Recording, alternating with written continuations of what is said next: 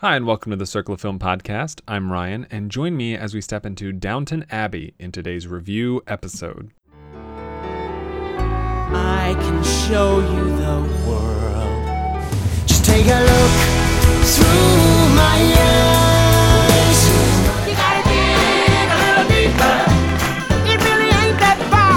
eyes. Downton Abbey is a period piece film based on a television show that aired on PBS for six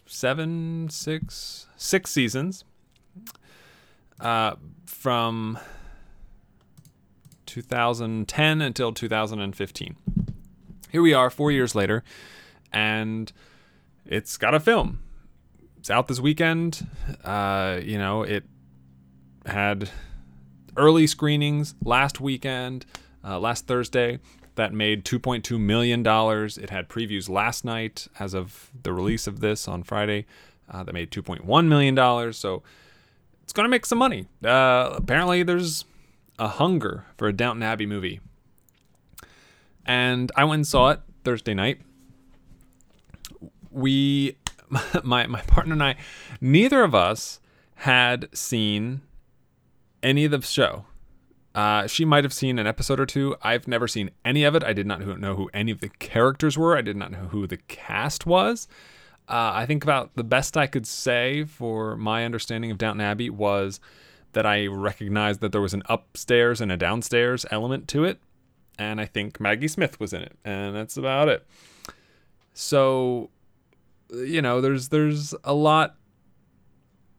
It was a very interesting experience, and I think it highlighted a lot of things that work in film and don't work in film, and how Downton Abbey as a movie was able to take a lot of liberties in some places and suffered in others because it had six seasons of a TV show to not only fall back on, but live up to. So I'm not going to know any of these characters. And not any of the characters' names. I'm sure I'm going to misunderstand various plot lines that happened before the movie takes place. I won't know dynamics the way I probably should. I don't know if everyone in this movie was in the show, or, you know, I have a couple of guesses as to some of the people I think weren't in any of the episodes, or even some of the episodes. But we'll see. We'll see see how things go. To that end, like I said, I've never seen the show. So if there's blind spots and silliness that I'm skipping over or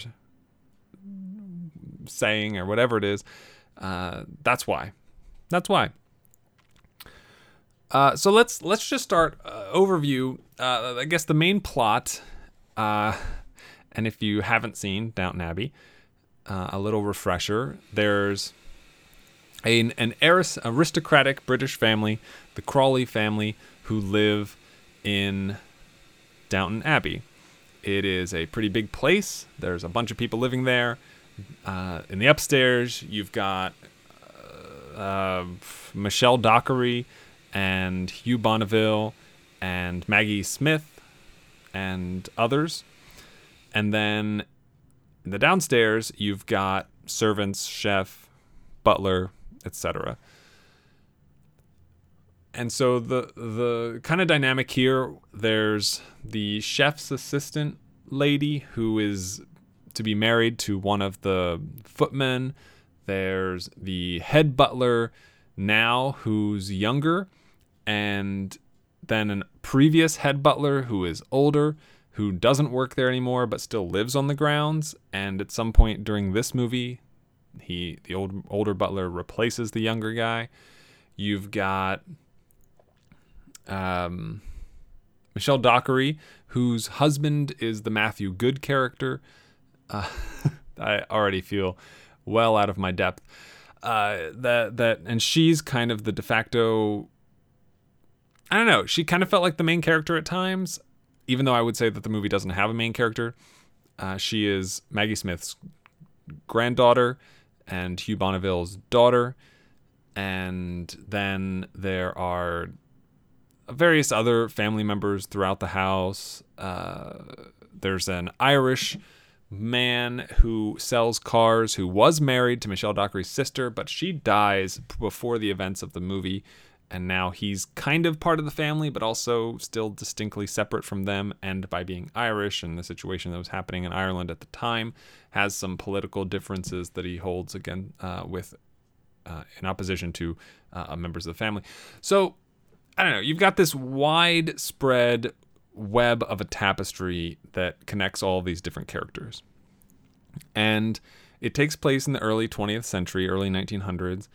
So it wasn't, so this isn't a complete, it's tough. Like, it's tough to look at a situation where you have butlers and servants and things and not wonder, and I, for me at least, feel like concern for those servants and so forth, because I always expect them to be treated poorly. And by at least the members of the family, they're not. They're treated very nicely. They're treated very well. But they're still servants, and they are still lesser than, and they are still, their greatest honor is that the royal family is coming, and they will get to serve the royal family. As someone who does not live in Britain, who has never lived in a place, or I don't even think I've been to a place that has a royal family, that, it means nothing to me. And I see no value in it. Royal baby, royal marriage, those headlines, those news stories, those, whatever they are, I've never been influenced or swayed by those in any sense. I think, having a royal family is silly. I don't see the point of it. And I think aristocracy in general, to extrapolate out from the royal family, like Downton Abbey, like the other people in the film that are part of the aristocracy, I think it's all ridiculous from a personal standpoint. I think it makes no sense. I think it is bad for a lot of things, including people and economy and stature and status in life and whatnot. So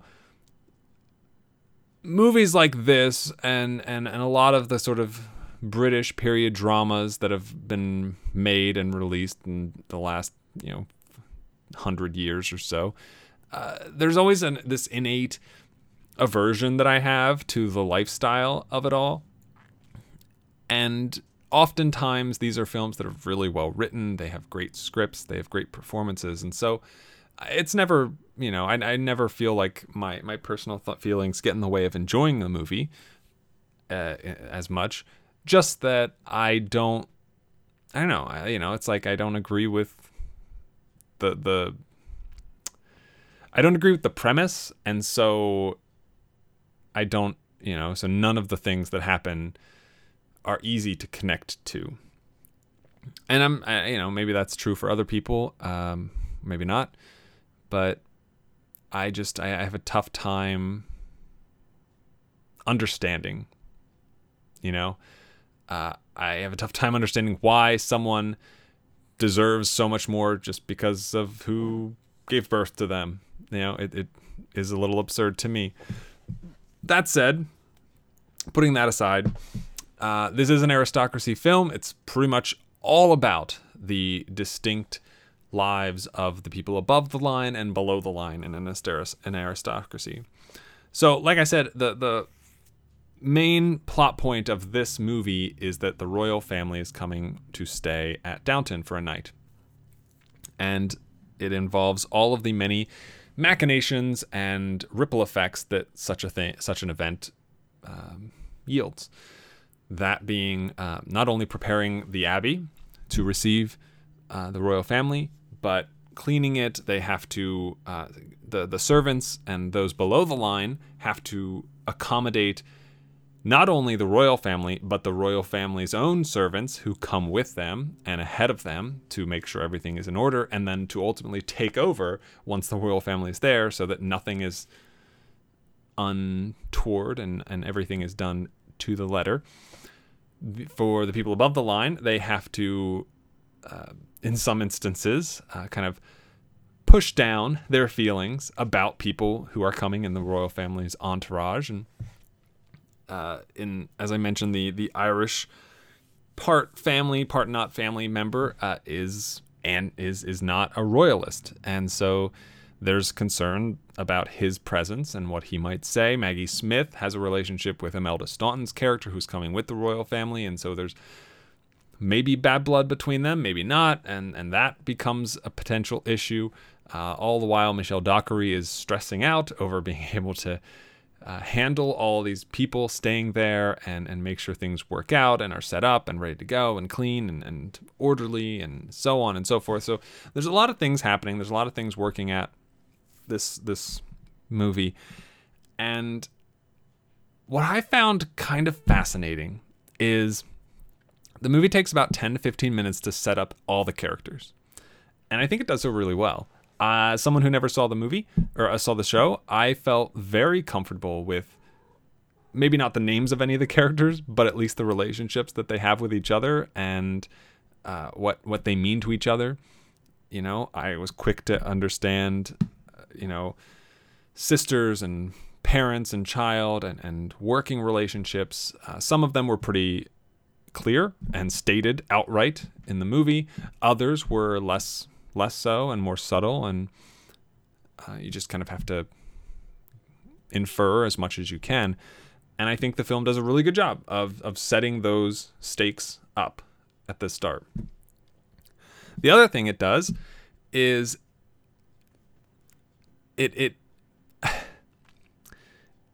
has a lot going on. There are a lot of mini plot threads throughout the film, whether that's a broken heater for the hot water in the entire abbey, whether that's someone potentially stalking or checking up on the Irish person in the family, whether that's the situation with Maggie Smith and Imelda Staunton, whether that's Imelda Staunton's maid, whether that's somebody potentially stealing stuff from inside the abbey, whether that's a dress that is supposed to arrive and hasn't, whether that is the new servants coming in, whether that is one of the characters who is homosexual and his discovery of all that, whether that is the rain making the parade possibly not happen, whether, on and on and on and on and on and on. There are a lot of little threads in this plot.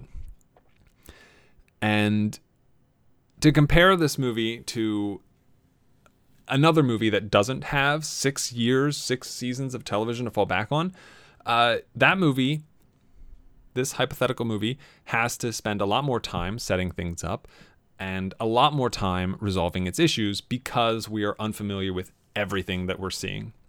Whereas Downton Abbey can set things up pretty quickly, kind of a refresher for anyone who, hasn't watched the season since it aired, or for anyone who is watching it for the first time.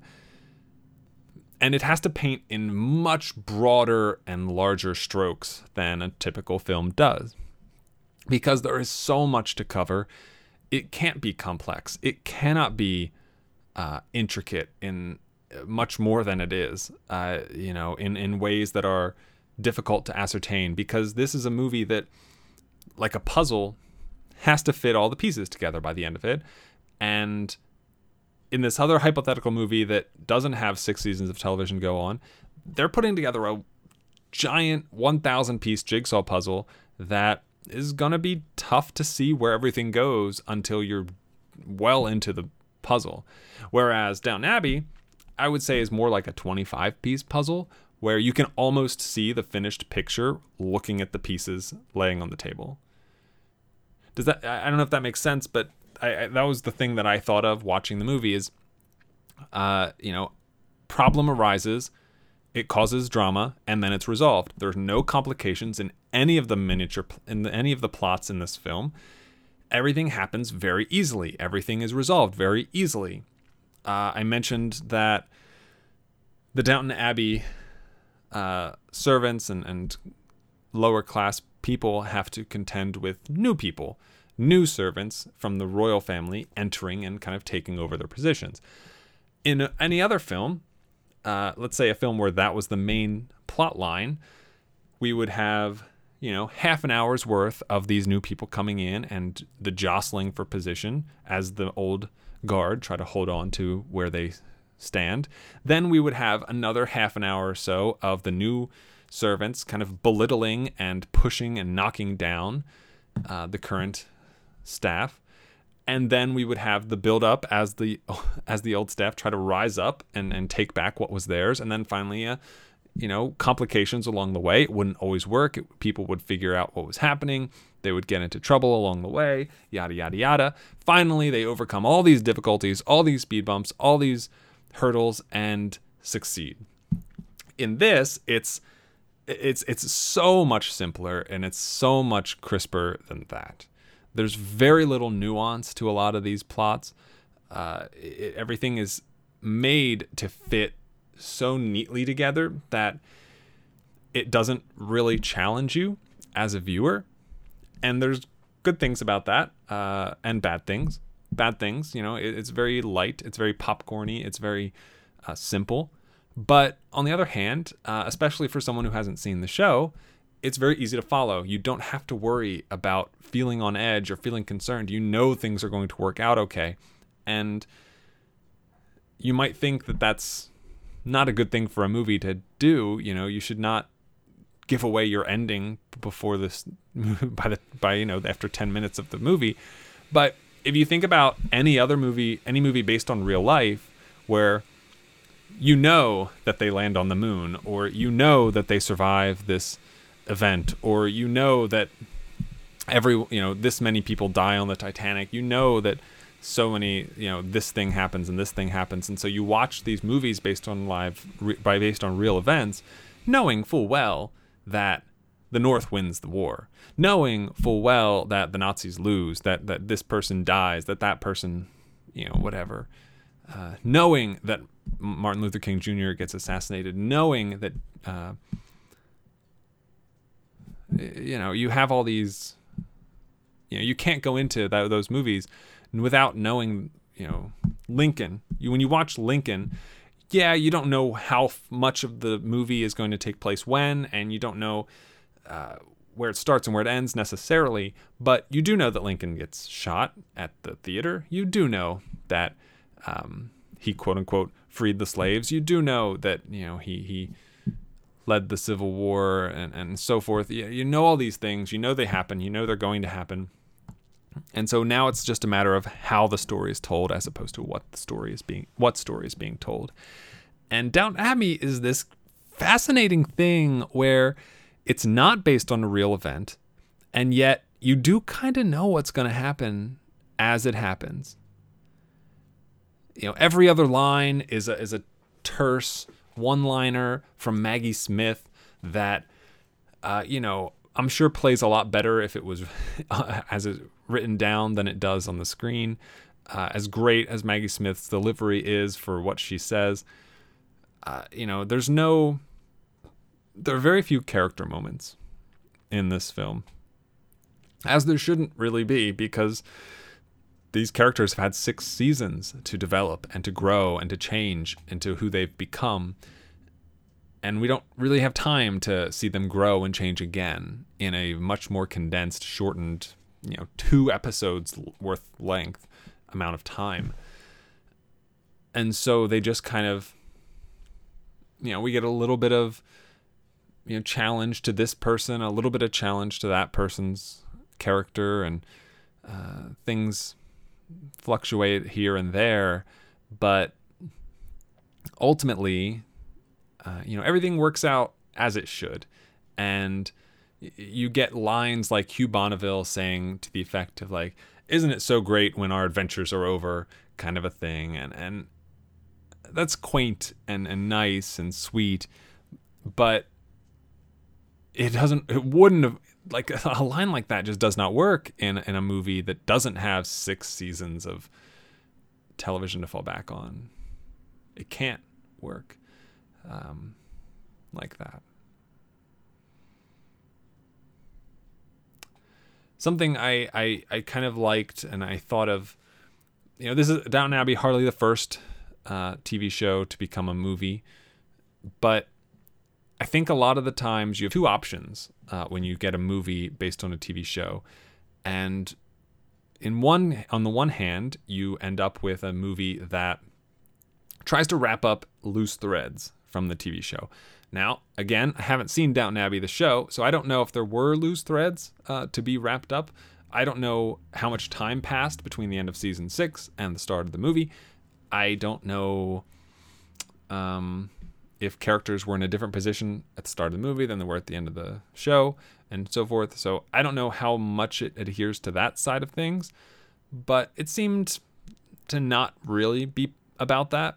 Part of the movie does deal with the future of the Abbey and what will happen to it, but that's not really the driving force behind most of the characters.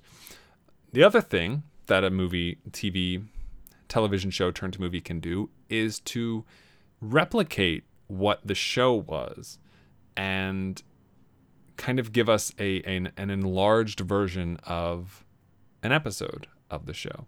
And I think that's a lot closer to where Downton Abbey falls.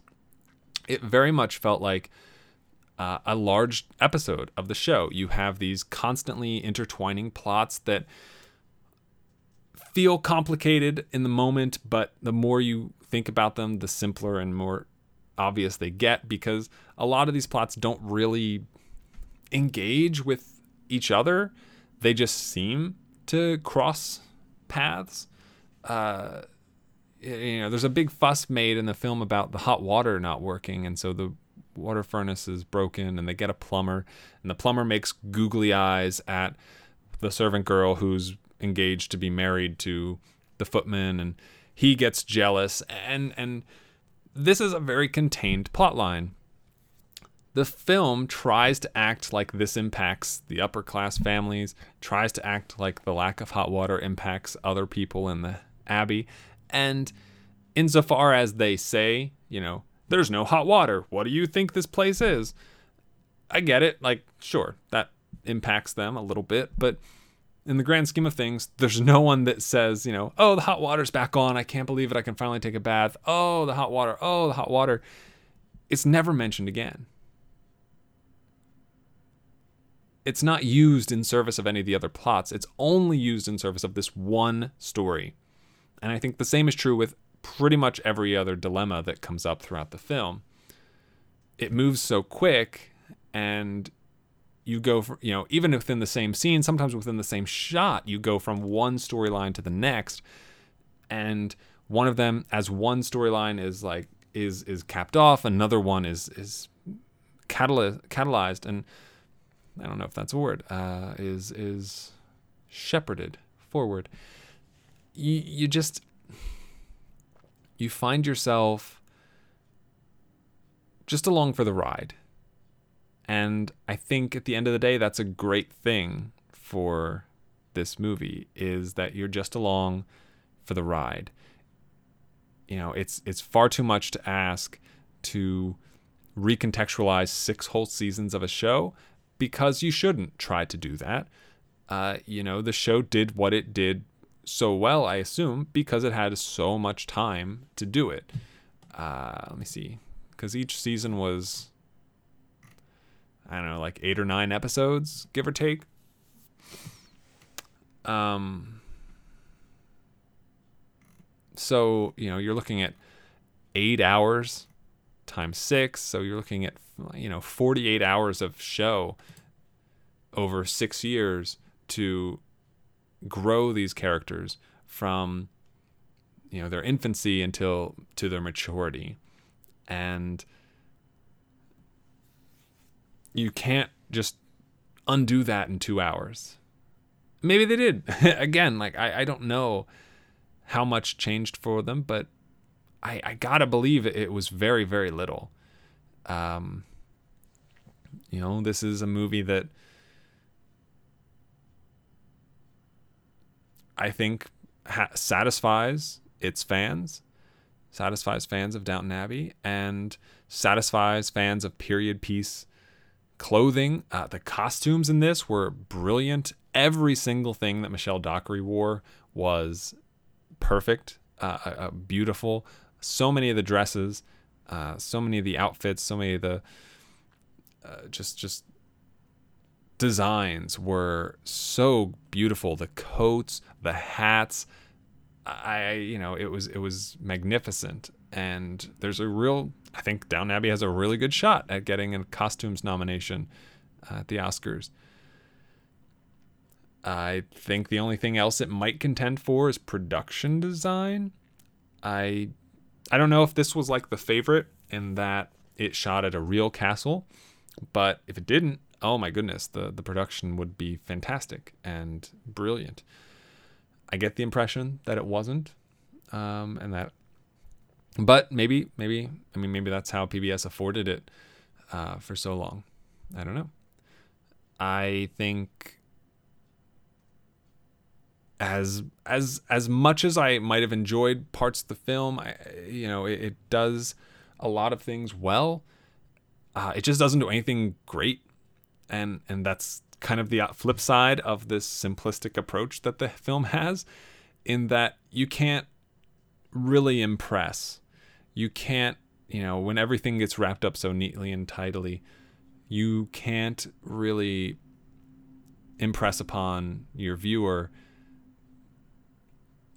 complex storytelling, complex performances, complex writing.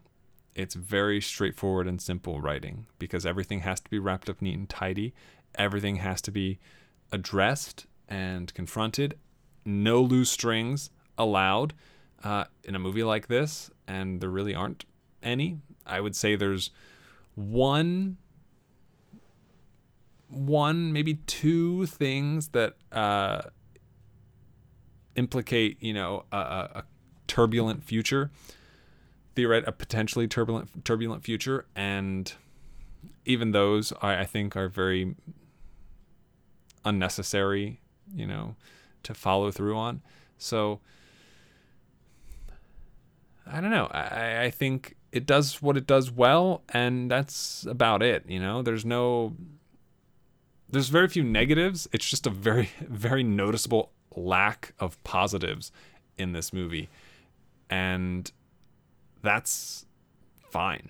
A 2-hour film, I didn't have any issues watching it. It moved quickly, briskly. We went from one plot to the next very seamlessly, and the film did a great job. I guess if the biggest compliment I can give it is how deftly it maneuvered between storylines. As simple as they were, maneuvering between a dozen different plots is not easy, and Downton Abbey does it pretty well. So definitely hats off to that. And it's kind of it, though. There's not much else to it. Hugh Bonneville was surprisingly very minor in the film. Michelle Dockery had a significant role. Tuppence Middleton, I really enjoyed her small part as well. I could not remember where I had seen her for the life of me. And it finally occurs to me that I remember her from Sense8 is what I know her from. Sense8. Imelda Staunton is good. Who else? Maggie Smith, of course, Elizabeth McGovern, Laura Carmichael. The women were fantastic. Alan Leach was a grinning idiot for most of the film, which serves his purpose a bit, but also felt like overkill a lot of the time. Robert James Collier and Jim Carter as the two head butlers. I enjoyed what they got.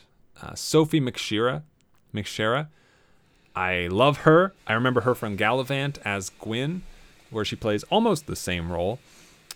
And in this, she was a lot of fun. I really enjoyed seeing her. There's one other person I wanted to mention, if I can think of. Kevin Doyle? I think it's Kevin Doyle as Mr. Molesley, who has the funniest scene in the movie and was one of my favorite characters. I don't know how big a role he plays in the actual show, but he was a lot of fun, and it was very enjoyable to see him finally be rewarded by the end of the movie. So, yeah, it's good. It's good. It's fine. I don't know. It's gonna. I'm sure it'll be better for people who like the show than it was for me, but I thought it was perfectly enjoyable, and I liked it. So, Downton Abbey, based on the PBS TV show from 2010 to 2015. 4 years later, they get their own movie, and they do a pretty good job with it.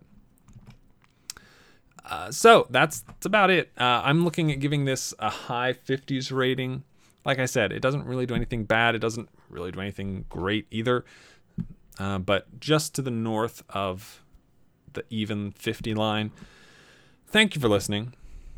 Thank you. It does mean a lot.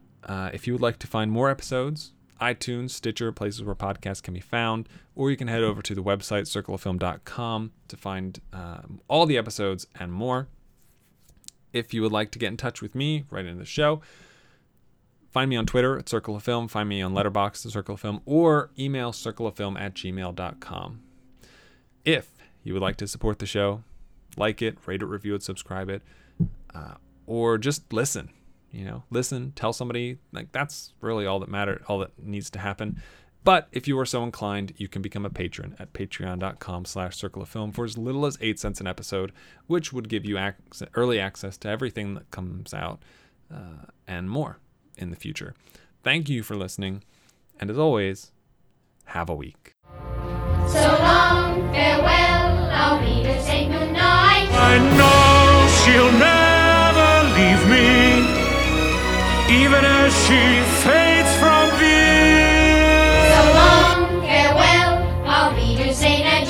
Nothing's really left or lost without a trace. Nothing's gone forever, only out of place. So long, farewell, au revoir, I'll be just saying. Wait a minute.